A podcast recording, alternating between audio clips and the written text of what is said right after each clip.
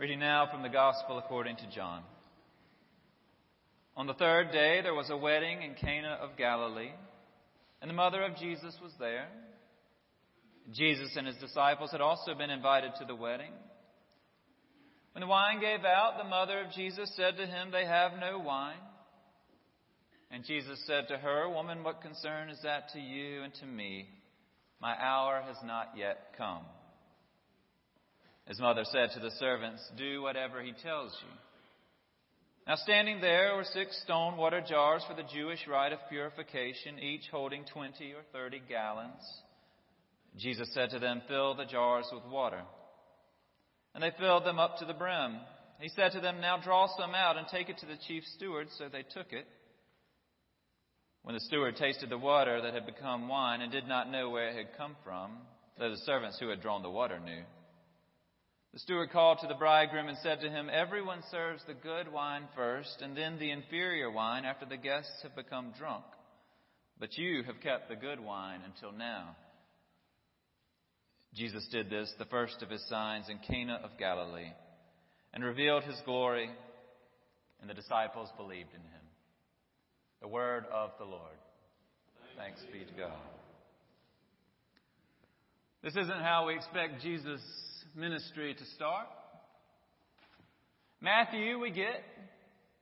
Heal some people, call some people, gather some followers around, give a great sermon, preferably on a mount.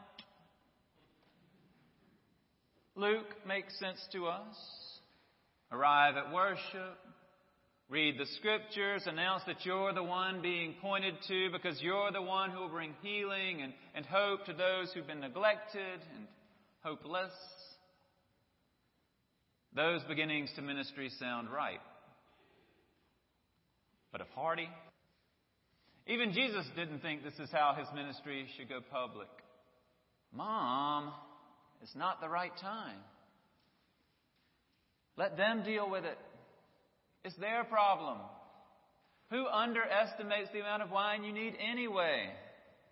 Next thing you know, 5,000 men will show up on the side of a hill and expect me to turn a little bit of bread and a little bit of fish into food for everybody.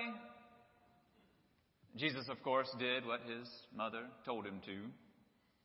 And in the most unlikely of places, a reception at Cana of Galilee had his coming out party.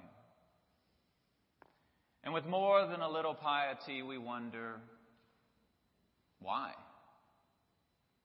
This miracle, this sign seems beneath Jesus, at least unnecessary. Of all the ways that he could reveal his glory, keeping a reception going a little longer is one he chooses. Well, actually, it was more than a little longer. Uh, it was a lot longer. That was the amount of wine that could keep the party going for a month. All of Cana could have come and had more than they could consume for days and days on end. It was extravagant. Hence our concern. In our experience, extravagance tends toward the decadent, not the noble. We think of people going too far, losing control, being self indulgent. We don't think of extravagance as anything like a holy way of being with others. And yet, here we have this God who is shown in Jesus to be extravagantly noble extravagantly generous, and extravagantly holy. This is what caught the attention of those who were around Jesus. Not holiness that's more self righteousness than holiness, but, but holiness that allowed others to experience the holy in Him. When people were around Jesus, they enjoyed genuine holiness and extravagant grace. Take, for instance, those reception goers. They were used to the standard practice. The chief steward explains it well. Serve the best wine that you can while the people can still taste the difference. Then go with the substandard wine when they're too numb to know that it's not as good. That was the standard practice because it made sense.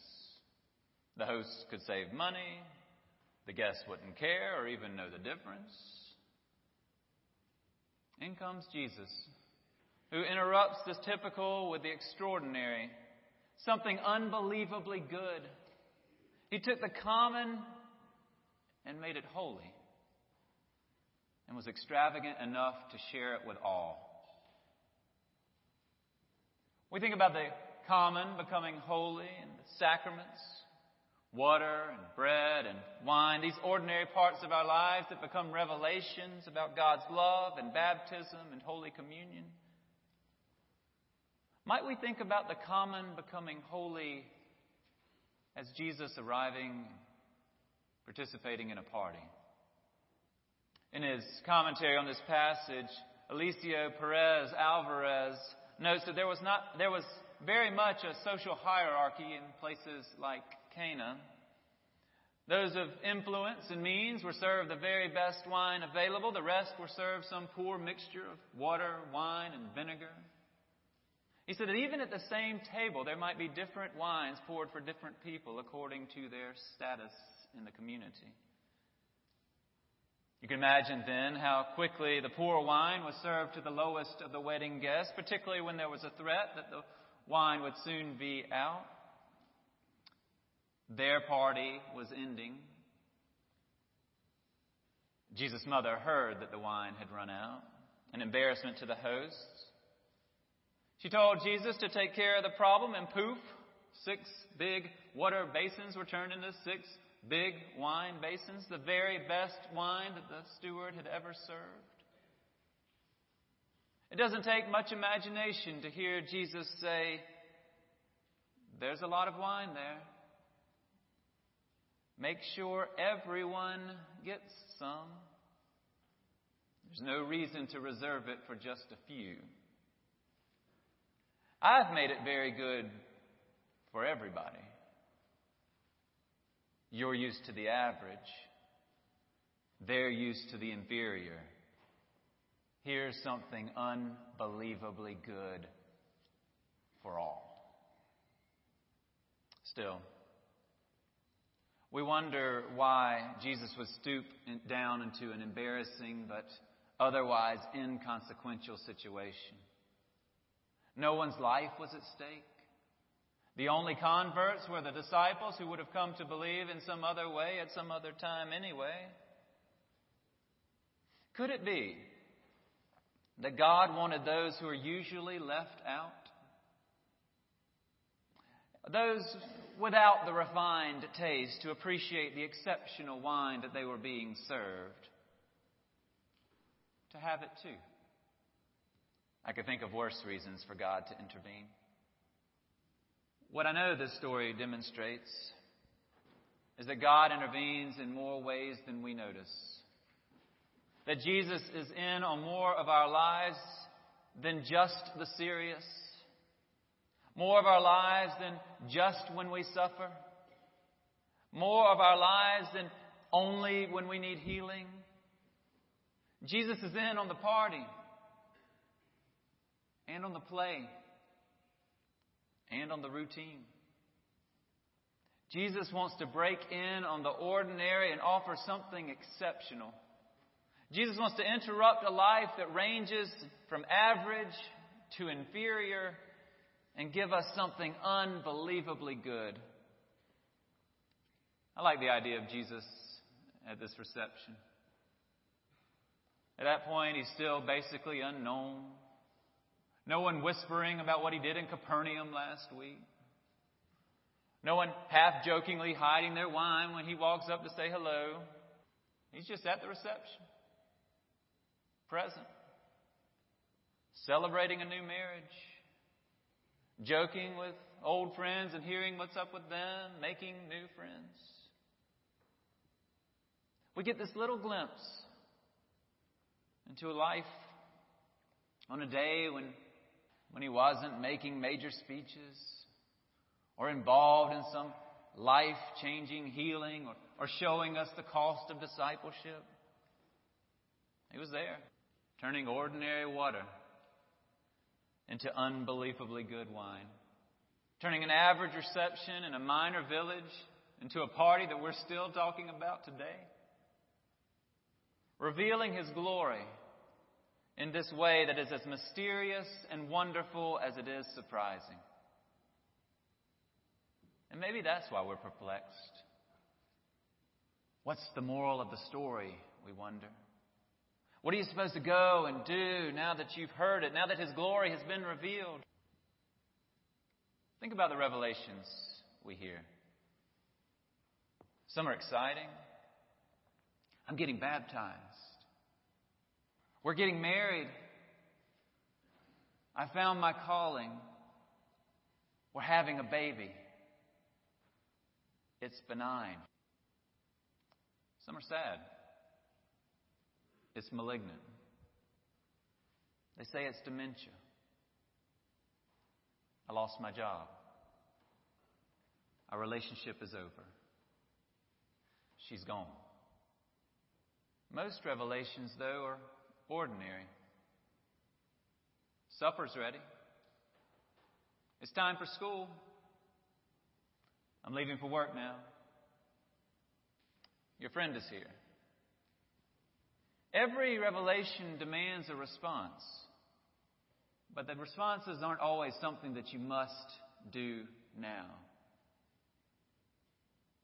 Sometimes the response, for those who haven't become too numb by too much inferior wine, is simply to recognize the extraordinary new wine that is among you. And sometimes we're not even clear enough to do that.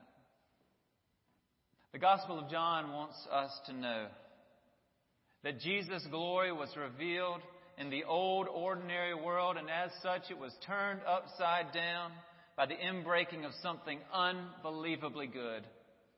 That in Jesus, plain water becomes an abundance of exceptional wine poured out for all, no matter their station in life, no matter what others have decided they were worth it or not, no matter if they have the capacity to appreciate the fineness that it is. I think sometimes